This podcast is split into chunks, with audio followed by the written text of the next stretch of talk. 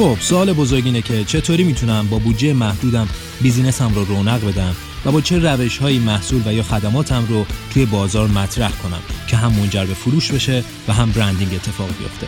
اینجا به این سوال بزرگ پاسخ میدیم. من ایمان زاکری هستم. به پادکست رازهای بازاریابی خوش اومدید.